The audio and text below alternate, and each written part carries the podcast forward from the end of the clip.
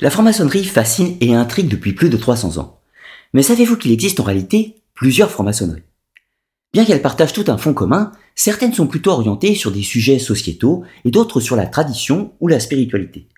Mais il en existe encore d'autres qui se définissent directement comme ésotériques, voire même comme occultistes. Il y a deux ans de cela, je vous avais proposé une émission générale sur l'histoire et les origines réelles et mythiques de la franc-maçonnerie. Mais aujourd'hui, nous allons explorer le sujet plus en détail. Nous allons suivre l'histoire de l'une de ces traditions en particulier, à savoir l'histoire du rite ou du régime écossais rectifié et de son fondateur, Jean-Baptiste Villermoz. Il s'agit de l'un des systèmes rituels nés à la fin du XVIIIe siècle et qui se caractérise par un ésotérisme chrétien et surtout un héritage chevaleresque, encore une fois, qu'il soit symbolique ou historique. Mais avec la maçonnerie, rien n'est jamais simple pour discerner ce qui est vrai et mythologique. Alors, nous allons décortiquer tranquillement le sujet.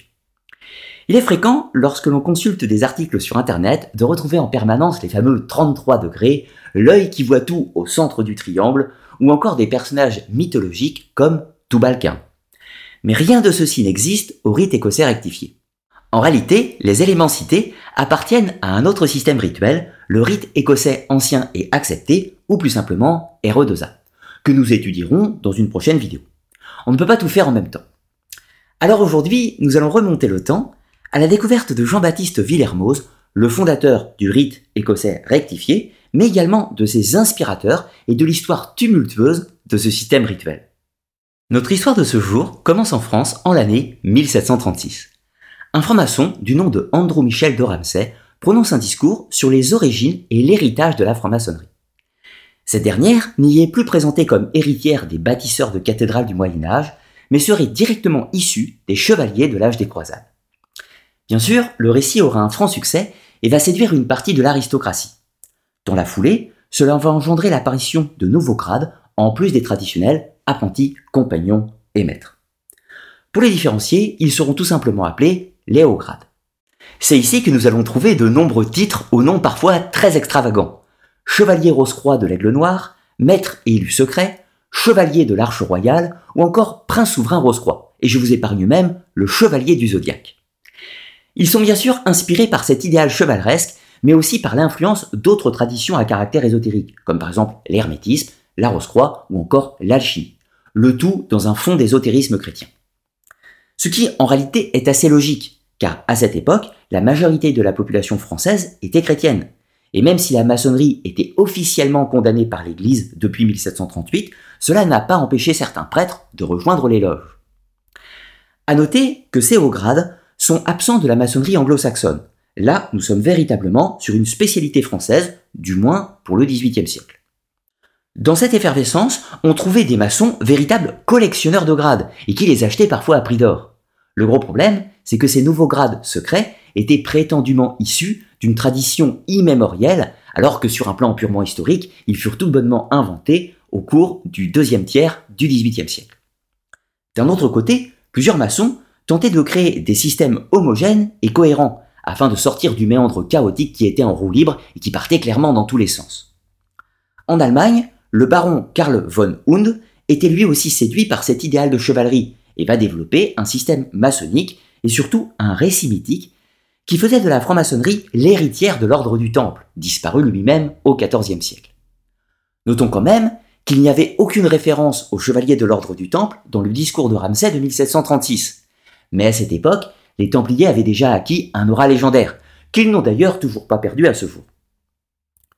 Pour se légitimer dans sa tâche, le baron de Hound va présenter un récit de transmission entre les deux organisations. Les Templiers survivants à l'hécatombe auraient trouvé refuge en Écosse et se serait mis sous la protection de la famille royale et de fil en aiguille, les Stuart, la maison régnante, auraient maintenu la tradition précieusement et l'auraient transmis à Von Hund par l'intermédiaire de Charles-Édouard Stuart, le prince héritier, dans une loge parisienne. Bien sûr, il est impossible de vérifier cette affirmation sur un plan historique, mais c'est sur cette base qu'en 1755, Karl von Hund fonde la stricte observance templière, ou SOT, un système maçonnique complet en six grades. Les traditionnels apprentis, compagnons et maîtres, suivis du maître écossais, puis enfin les grades de chevalerie, avec tout d'abord le novice, puis le chevalier du temple, ce qui annonce clairement la couleur. L'objectif de Hund était de ressusciter l'ordre du Temple et de lui redonner sa puissance d'antan. La nouvelle organisation aura un franc succès et va bénéficier d'un avantage face au système concurrent. La stricte observance templière possède un système rituel fixe et cohérent, qui se caractérise par une certaine austérité, lui donnant une apparence plus solennelle. Même si la SOT va mettre plusieurs années à se stabiliser, il n'en reste pas moins que le système rituel du baron de Hund aura un franc succès et fit de nombreux adeptes. Finalement, la stricte observance templière arrive à maturité en 1772 au convent de Colo. L'organisation est alors au sommet de sa puissance avec des milliers de disciples. Mais quatre années plus tard, le baron de Hund va mourir et son organisation va rapidement décliner avant de se réinventer sous l'égide d'un groupe de francs-maçons français basé dans la ville de Lyon. Nous reviendrons sur la fin de la stricte observance templière, mais pour le moment, revenons quelque temps en arrière pour nous intéresser à un autre personnage, un mystique chrétien du nom de Martinez de Pasquali. Martinez de Pasquali est né entre les années 1725 et 1729, sans que ses origines exactes nous soient bien connues. Certains auteurs lui prêtent des origines juives, d'autres portugaises ou encore espagnoles. Et dans tous les cas, il s'agit d'un mystique et d'un thaumaturge, qui fit grande impression dans les cénacles ésotériques du milieu du XVIIIe siècle. Tout d'abord, Martinez sera initié lui-même à la franc-maçonnerie dans la ville de Bordeaux en l'année 1761. Mais en réalité, sa carrière ésotérique avait déjà commencé depuis bien des années dans une démarche mystique et théurgique, ou si vous préférez, de magie cérémonielle. Seulement trois années après son entrée en maçonnerie, Martinez va fonder un chapitre de haut grade dans sa loge bordelaise. Ce dernier va donc attirer de nombreux disciples qui étaient de passage dans la ville et qui furent attirés par sa démarche mystique et ésotérique encore une fois.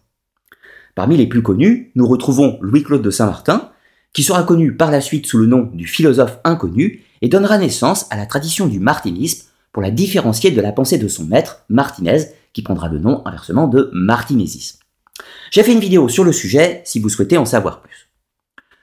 Lors de ses premières années, Martinez de Pasquali va fonder un nouveau système rituel qui va prendre le nom d'Ordre des Chevaliers Maçons élus Cohen de l'Univers. Un sacré titre, vous en conviendrez. Mais de quoi s'agit-il exactement? Eh bien, pour faire simple, Martinez de Pasquali développe un système rituel qui s'apparente à la franc-maçonnerie, mais y intègre des rites de théurgie ou d'invocation angélique. Le but était de permettre à l'homme de retrouver sa connexion avec le divin qui avait été perdue lors de la chute. Et là, vous voyez que nous sommes clairement dans une thématique biblique. Martinez de Pasquali ouvrira plusieurs loges en France et fera de nombreux disciples, dont l'un qui va nous intéresser en particulier, le dénommé Jean-Baptiste Villermoz. Martinez développe sa doctrine dans un texte qui s'appelle Le traité sur la réintégration des êtres dans leur première propriété, vertu et puissance spirituelle divine. Un texte particulièrement illisible, mais qui développe l'idéal d'une quête gnostique chrétienne. L'éloge des élus Cohen constitue alors une maçonnerie élitiste, comprenée au sens spirituel, au sein de la franc-maçonnerie. Mais l'organisation va rapidement disparaître suite à la mort de son fondateur en l'année 1774. Vous pourriez vous demander, à ce stade, mais quel est donc le rapport avec le rite écossais rectifié? Eh bien justement, c'est ici que tout va commencer. Pour comprendre les origines du rite écossais rectifié, il nous faut nous intéresser à un franc-maçon lyonnais né en 1730. Il s'agit bien sûr de Jean-Baptiste Villermoz. Ce dernier sera initié à la franc-maçonnerie à l'âge de seulement 20 ans et deviendra vénérable de sa loge trois années plus tard. Il sera l'une des figures les plus importantes du paysage maçonnique français pour le XVIIIe siècle. Dans un premier temps, Villermoz fut lui-même un collectionneur de grades. Par son activité de fabricant d'étoffes de soie, il fut amené à voyager régulièrement et passer de loge en loge où il reçut différents grades et initiations de tout le paysage maçonnique français et allemand. Et c'est ainsi qu'il fera la rencontre du système de Martinez de Pasquali en l'année 1767. Il sera séduit par l'approche mystique des élus Cohen et va adopter clairement ce système pour sa pratique. Villermoz n'en poursuit pas moins ses pérégrinations maçonniques, et en l'année 1770, il entre en contact avec le baron de Hund en Allemagne afin de s'initier au rite de la stricte observance templière. Ce rite correspondait parfaitement à sa recherche, car depuis quelques années, Villermoz se plaignait du délitement de la franc-maçonnerie française, qui, d'après lui, avait perdu son caractère mystique et se transformait en club mondain où les banquets avaient plus d'importance que la pratique des rituels. Villermoz est séduit par la rigueur du système chevaleresque de la stricte observance templière. Il importe le système dans son pays lyonnais. Il ouvre plusieurs loges et un chapitre, ou si vous préférez, une structure pour les hauts grades. En l'année 1774, Jean-Baptiste Villermoz est un membre important des élus Cohen de Martinez ainsi que de la stricte observance templière du baron de Houd, ce qui lui provoqua d'ailleurs quelques conflits avec la principale et seule obédience française de l'époque, à savoir le Grand Orient de France. Cette même année, Martinez de Pasquali meurt à Saint-Domingue, et son système risquait de disparaître avec lui. Mais plusieurs de ses disciples, dont Jean-Baptiste Villermoz, vont décider de poursuivre l'œuvre du maître. C'est ainsi que va se former un groupe d'études qui prendra le nom de Leçons de Lyon autour de la figure de Villermoz et de Louis-Claude de Saint-Martin, qui fut, précisons-le, le secrétaire particulier de Martinez. En l'année 1776, c'est au tour du baron de Hound de disparaître, et son organisation, la SOT, va immédiatement entrer dans une période de crise suite à la perte de son fondateur. Les francs-maçons lyonnais, autour de Villermoz, décident alors de faire une synthèse entre la doctrine mystique de Martinez et la structure rituelle de la stricte observance. Cela ne conviendra pas à tous, notamment à Louis-Claude de Saint-Martin, qui décide d'emprunter une autre voie, sans structure maçonnique et surtout sans la théurgie de Martinez, dont il conserve néanmoins la philosophie mystique. Saint-Martin deviendra l'un des plus importants penseurs de l'ésotérisme occidental et mystique à la fin du siècle. Pour revenir à notre sujet, en l'année 1778, Villermoz et son cercle de proches organisent un convent général pour la stricte observance française, sous le nom de convent des Gaules. C'est lors de cet événement que les premières bases du nouveau système maçonnique de Villermoz seront adoptées par les maçons français de la stricte observance. C'est la naissance du régime écossais rectifié et la création de l'ordre des chevaliers bienfaisants de la Cité Sainte, simplifié en l'acronyme CBCS. Oui, les francs-maçons adorent les titres à rallonge. Ce nouveau système a, du moins pour Willermoz, vocation à remplacer celui de la stricte observance ou le rectifier grâce aux enseignements de Martinez et des élus Cohen. Ce processus syncrétique va prendre le nom de Code maçonnique des loges réunies et rectifiées. Mais à ce stade, cela ne concerne qu'une partie de la branche française de la stricte observance. Le Code maçonnique des loges réunies et rectifiées établit néanmoins plusieurs points. Tout d'abord, l'abandon de la filiation historique avec l'ordre du Temple, contrairement à la SOT de Hund, qui voulait restaurer l'ordre dans sa puissance passée. Le deuxième point est l'abandon des pratiques théurgiques ou de magie cérémonielle qui appartenaient aux élus Cohen, mais aussi de l'alchimie qui était très en vogue dans la maçonnerie du XVIIIe siècle. Troisième point, c'est aussi l'interdiction de pratiquer des rites dits de vengeance, ce qui fait notamment référence au rite du chevalier Kadosh présent dans d'autres systèmes maçonniques et notamment dans le RE2A. Le code établit enfin que l'ordre des CBCS, les chevaliers, comprenez, ne sera pas réservé aux nobles, mais sera ouvert à tous, contrairement à la stricte observance où seuls les nobles pouvaient accéder au dernier grade de l'organisation. C'est aussi l'établissement de l'architecture de l'ordre, avec des loges, des commanderies pour les chevaliers, des préfectures, des prieurés et des provinces. Et sur ce point, il n'y a pas de réelle différence avec la stricte observance. Enfin, pour finir, c'est l'engagement à un code éthique et moral, mais aussi le vœu du secret. Précisons-le, à l'instar de tous les systèmes maçonniques de l'époque et encore aujourd'hui. Lors du convent des Gaules, les rituels maçonniques des grades, apprentis, compagnons et maîtres, sont revisités ou rectifiés, et le quatrième grade de la stricte observance, le maître écossais, va devenir le maître écossais de Saint-André, et intègre des éléments de la philosophie mystique de Martinez de Pasquale.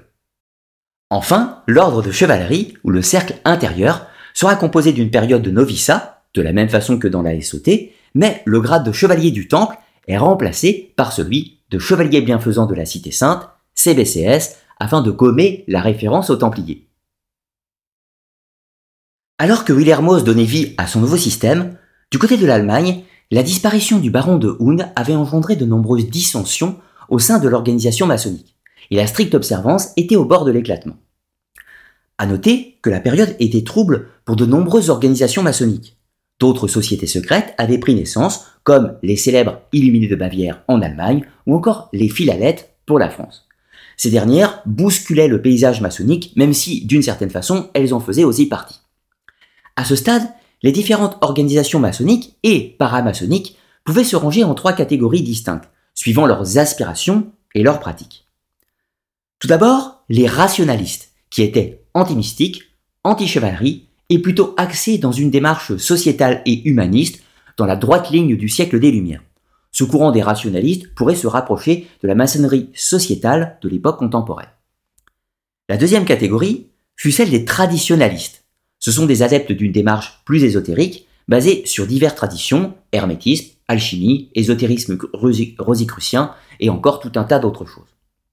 Enfin, la troisième catégorie sera celle des spiritualistes. Ces derniers s'orientent vers une démarche gnostique ou mystique, et c'est dans cette dernière famille que se place Villermoz et son nouveau système rituel.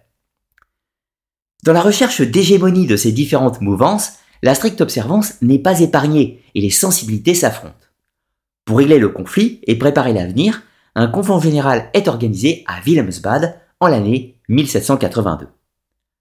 Toutes les sensibilités de la franc-maçonnerie de l'époque seront représentées, pas uniquement les membres de la SOT. Villermoz est lui-même présent et compte bien défendre son régime écossais rectifié comme proposition pour résoudre le problème de la SOT qui était à bout de souffle, proposer un nouveau système rituel.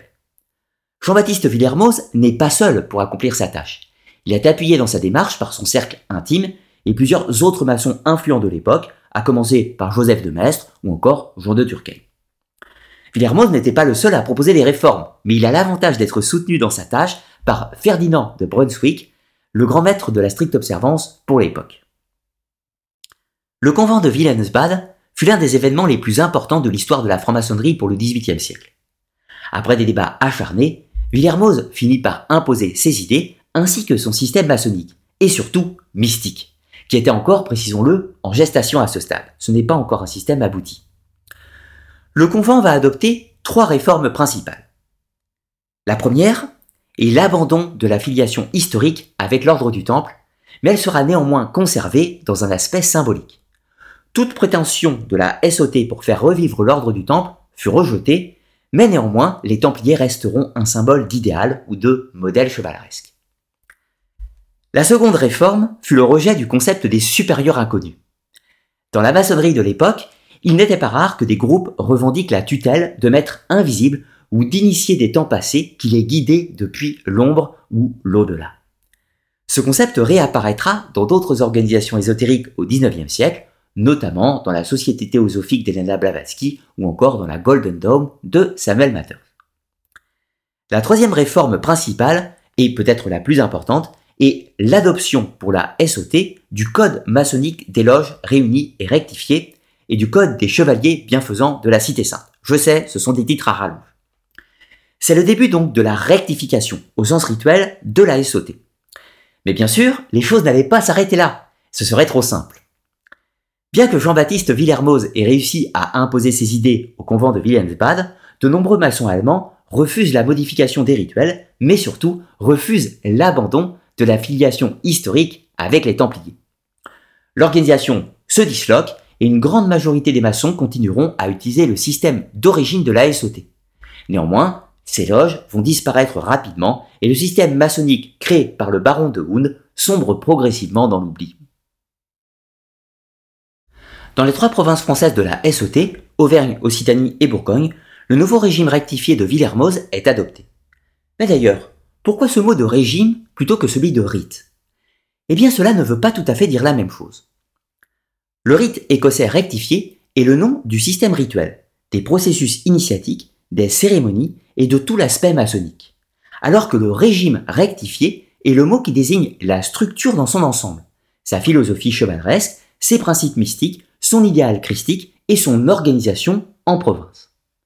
Le rite rectifié est donc un produit du régime rectifié. On pourrait dire que c'est une histoire de microcosme macrocosme. Le convent de Wilhelmsbad avait entériné les premières formes du rite, ou les prototypes.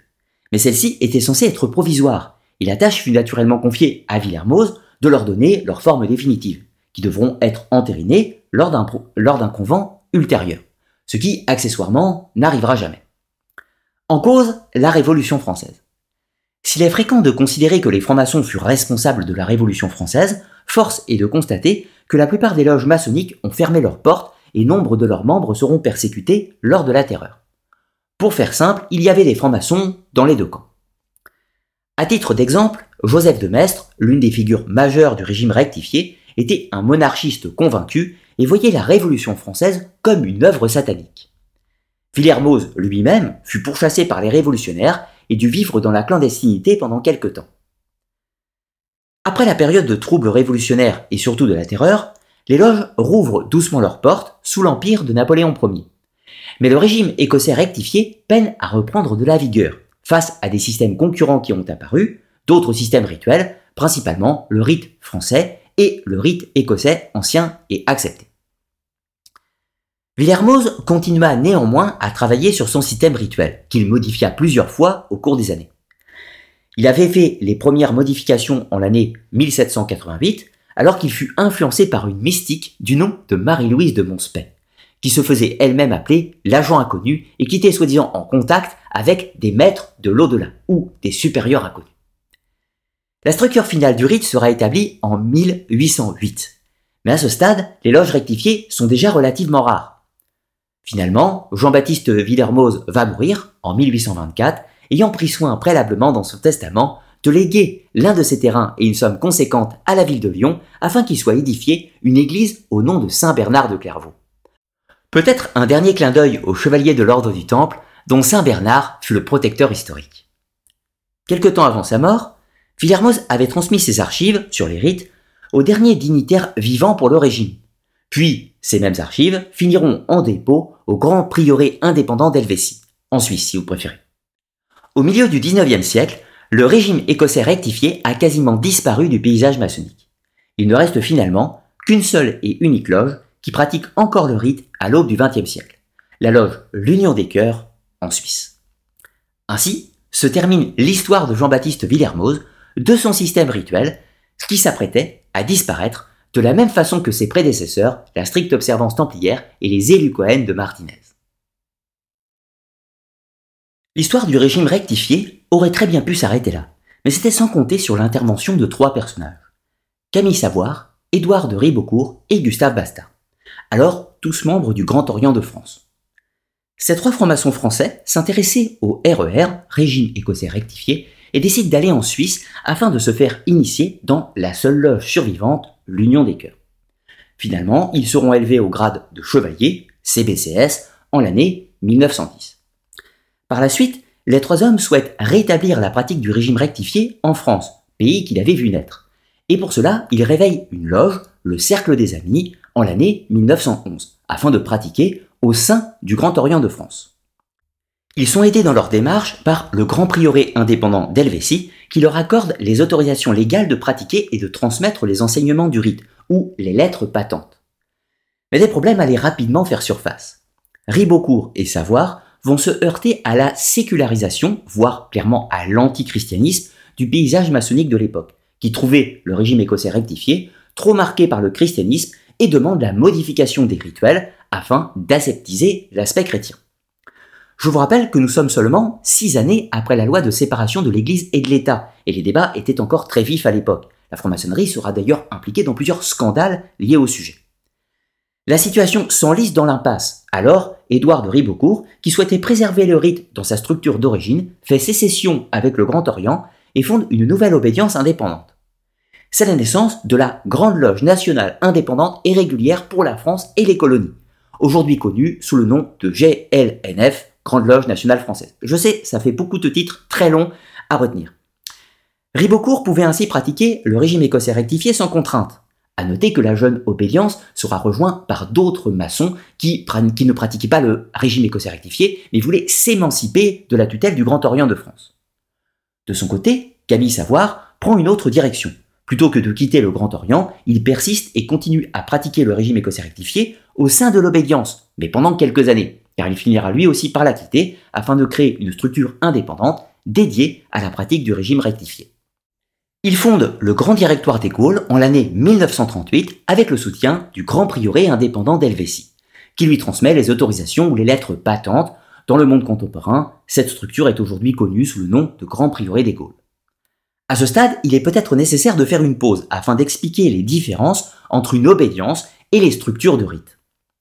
Une obédience est une superstructure, une fédération qui gère les loges, dites bleues ou les grades d'apprenti, compagnon et maître.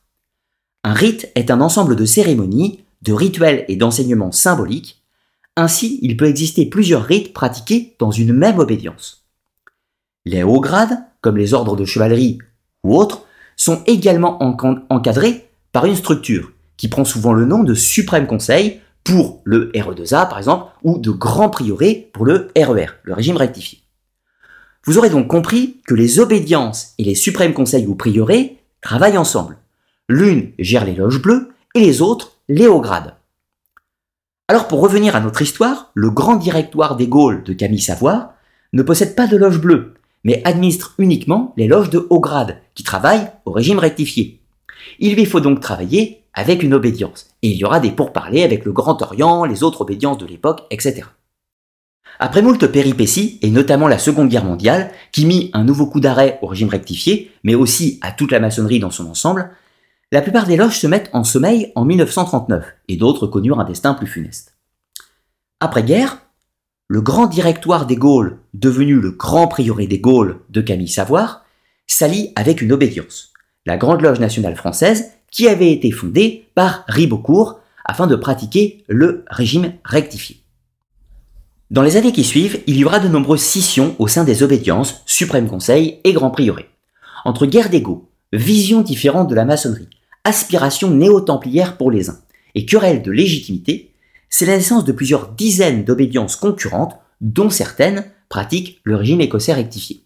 Alors pour citer, nous trouvons la Grande Loge traditionnelle et symbolique Opéra, la Grande Loge de l'Alliance maçonnique française, la Loge nationale française et bien sûr la Grande Loge nationale française.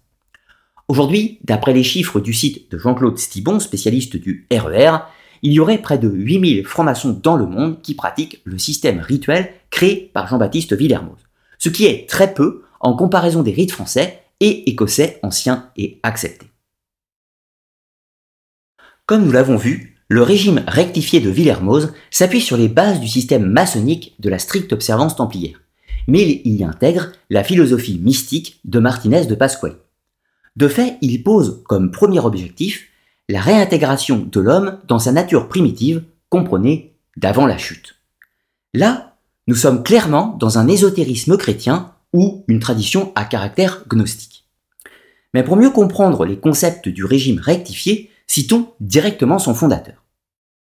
Jésus, homme-dieu, voulant se rendre en tout semblable à l'homme actuel, pour pouvoir lui offrir en lui un modèle qu'il pût imiter en tout, s'est soumis à se revêtir en naissant d'une forme matérielle parfaitement semblable à celle de l'homme puni et dégradé. Elle diffère cependant, en ce point unique, que la forme matérielle de l'homme conçu dans la concupiscence de la chair est corruptible, au lieu que la forme matérielle de Jésus, conçue par l'unique opération du Saint-Esprit et sans aucune participation des sens matériels, est incorruptible. Mais Jésus-Christ, déposé dans le tombeau des éléments de la matière, est ressuscité dans une forme glorieuse qui n'a plus que l'apparence de la matière, qui n'en conserve pas même les principes élémentaires et qui n'est plus qu'une enveloppe immatérielle de l'être essentiel qui veut manifester son action spirituelle et la rendre visible aux hommes revêtus de la matière.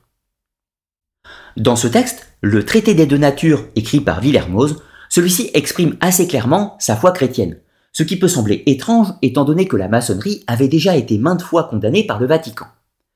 Citons un autre extrait du Code des loges rectifié de l'année 1778 au convent de Lyon. Aucun profane ne peut être reçu franc-maçon s'il ne professe la religion chrétienne, s'il n'a pas l'âge de 21 ans, à moins qu'il soit fils de maçon ou muni de dispense et s'il n'est né de parents libres. En fait, Villermoz considérait que la franc-maçonnerie, en tant que société initiatique, formait l'aspect ésotérique du christianisme primitif, dans la même ligne de pensée que son mentor, Martinez de Pasquali.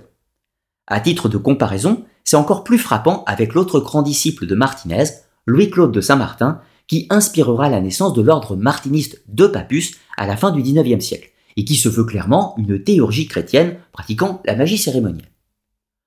Pour revenir à Villermoz, celui-ci ne voyait pas d'opposition entre le christianisme et la maçonnerie. Au contraire, il s'agissait pour lui des deux faces d'une même pièce. En revanche, Villermoz était très critique envers l'Église, mais en tant qu'institution temporelle. Il n'était pas en désaccord avec les dogmes chrétiens. L'autre particularité du régime rectifié face aux autres rites, rites écossais anciens acceptés ou rites français, est sa nature chevaleresque. Bien sûr, il existe des hauts grades de chevalerie dans tous les systèmes maçonniques, tous inspirés de près ou de loin par le discours de Ramsay de 1736. Mais là où le rite de Villermoz varie, c'est que le régime rectifié ne considère pas son statut de haut grade comme de la maçonnerie, mais bien comme un ordre de chevalerie. Vous vous doutez que l'ombre de l'ordre du Temple ne plane pas loin. D'ailleurs, c'était déjà l'objectif de la stricte observance, ancêtre du régime rectifié, qui était de s'y référer. Bien sûr, sur le papier, le régime rectifié et les CBCS, chevaliers bienfaisants de la Cité Sainte, ne se revendiquent pas de l'ordre médiéval, pas sur le plan historique, mais dans les faits, de nombreux francs-maçons du régime rectifié, et pas uniquement d'ailleurs, ont fricoté avec le néo-templiarisme. Nous pouvons citer le cas de Raymond Bernard, initié au régime rectifié et qui sera par la suite grand maître de l'ancien et mystique ordre de la Rose-Croix pour la France, la Morque, mais surtout fut le créateur de plusieurs structures à caractère néo-templiaire. Pour ce qui est de l'organisation du système de grades maçonniques de Villermoz, on va retrouver les classiques grades d'apprenti, compagnon et maître, qui forment la base du rite écossais rectifié, et vient ensuite un grade supérieur qui fait la jonction avec les grades, entre les grades de base et les hauts grades. C'est le maître écossais de Saint-André. Bien sûr, il n'a d'écossais que le nom. C'est plutôt une référence à l'imaginaire de la filiation écossaise, une technique assez récurrente de la franc-maçonnerie. La plupart des rites maçonniques s'étant construits en partie sur des filiations mythologiques, peut-on dire. Pour finir, ce sont les hauts grades qui ne sont techniquement plus à caractère maçonnique, mais forment un ordre de chevalerie à caractère initiatique. Ce sont les novices et les chevaliers bienfaisants de la Cité Sainte. Lors de leur initiation, ils reçoivent un nom de chevalerie, en latin, une devise et un blason, de la même façon que les ordres médiévaux. Ils ne se réunissent plus en loge, mais dans une commanderie, et se couvrent du manteau blanc, inspiré bien sûr par les Templiers. Ils constituent le cercle intérieur de l'organisation, ou ses dirigeants plus simplement. Mais il existe encore deux grades supérieurs, les professes et les grands professes, qui forment une sorte de classe sacerdotale, et qui peuvent être considérés comme un équivalent du dernier grade des élus de Martinez, le grade de Réau-Croix. À ne pas confondre avec les différents grades de Rose-Croix qui existent dans d'autres systèmes maçonniques, même s'ils sont probablement tous, de près ou de loin, inspirés par la fraternité des Rose-Croix. Il y a de nombreux débats chez les maçonnologues sur l'existence réelle ou mythique de l'ordre des professes et grands professes on trouve néanmoins des statuts et règlements dans le fonds d'archives Villermoz qui attestent de leur existence à minima sur le papier. Voici un extrait des statuts et règlements des grands professes. La grande profession de l'ordre des chevaliers bienfaisants de la Cité Sainte est l'acte par lequel les chevaliers, après les épreuves requises et les frères des classes inférieures du même ordre, qui en seront trouvés dignes, seront initiés à la connaissance des mystères de l'ancienne et primitive franc-maçonnerie et sont connus propres à recevoir l'explication et le développement final des ensembles, symboles et allégories maçonniques. Voici la structure de l'organisation. Bien qu'à l'instar des autres systèmes maçonniques, il y a un serment du secret, de nos jours, les rites sont directement consultables dans plusieurs ouvrages et sur Internet. Vous trouverez plusieurs liens dans la description de cette vidéo, en dessous, si vous souhaitez poursuivre vos recherches ou consulter directement les documents. Dans tous les cas, le process rituel s'articule autour de la réédification mystique du temple de Salomon et de la légende d'Iram, à l'instar des autres systèmes maçonniques. La différence principale vient de la thématique martinésiste de la réintégration de l'homme dans sa nature primitive, comprenez, d'avant la chute. Le régime écossais rectifié est l'un des plus anciens systèmes rituels de la franc-maçonnerie, basé sur une mystique chrétienne et un idéal de chevalerie. À titre de comparaison, le rite français, apparu à la toute fin du XVIIIe siècle, est principalement axé sur les symboles des anciens bâtisseurs. Le rite écossais ancien et accepté, RE2A, le plus pratiqué dans le monde, est né quant à lui au tout début du XIXe siècle.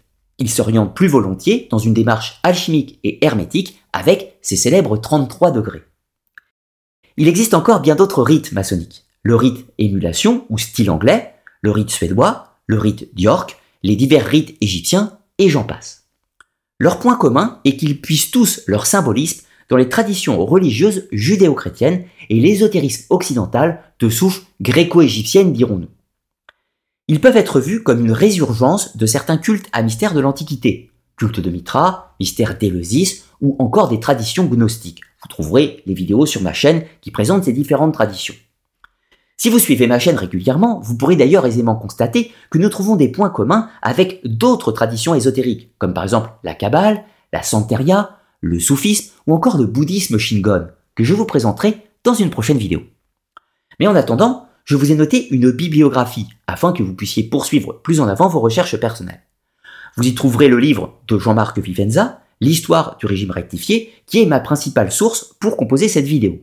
Ensuite, le livre de Paul Nodon sur la franc-maçonnerie chrétienne, et également plusieurs sites web, notamment celui de Jean-Claude Stipon sur le régime écossais rectifié, ainsi que les sources primaires sur les rites et les convents de Lyon et de Willensbad. Tout ceci se trouve en bas dans la description de la vidéo où vous pourrez consulter directement les documents et les rituels. Dans de prochaines vidéos, nous explorerons d'autres traditions maçonniques. Mais le prochain épisode sur l'histoire des sociétés secrètes suivra les traces de Papus, l'un des principaux occultistes de la fin du 19e, et nous parlerons de l'ordre martiniste, dont vous avez déjà entendu le nom dans cette vidéo. Nous verrons que son histoire est tout aussi complexe, si ce n'est plus. Nous voici arrivés à la fin de cette vidéo. Pensez à liker, partager et commenter la vidéo si elle vous a plu, et pour ceux qui découvrent la chaîne, pensez à vous abonner. Pour ceux qui ne me connaîtraient pas encore, je m'appelle Ludovic Richer et je propose des émissions sur l'histoire, la mythologie, le symbolisme et les traditions ésotériques. Alors, je vous donne rendez-vous la semaine prochaine pour une nouvelle vidéo sur les mystères du monde, et en attendant, portez-vous bien et à très bientôt.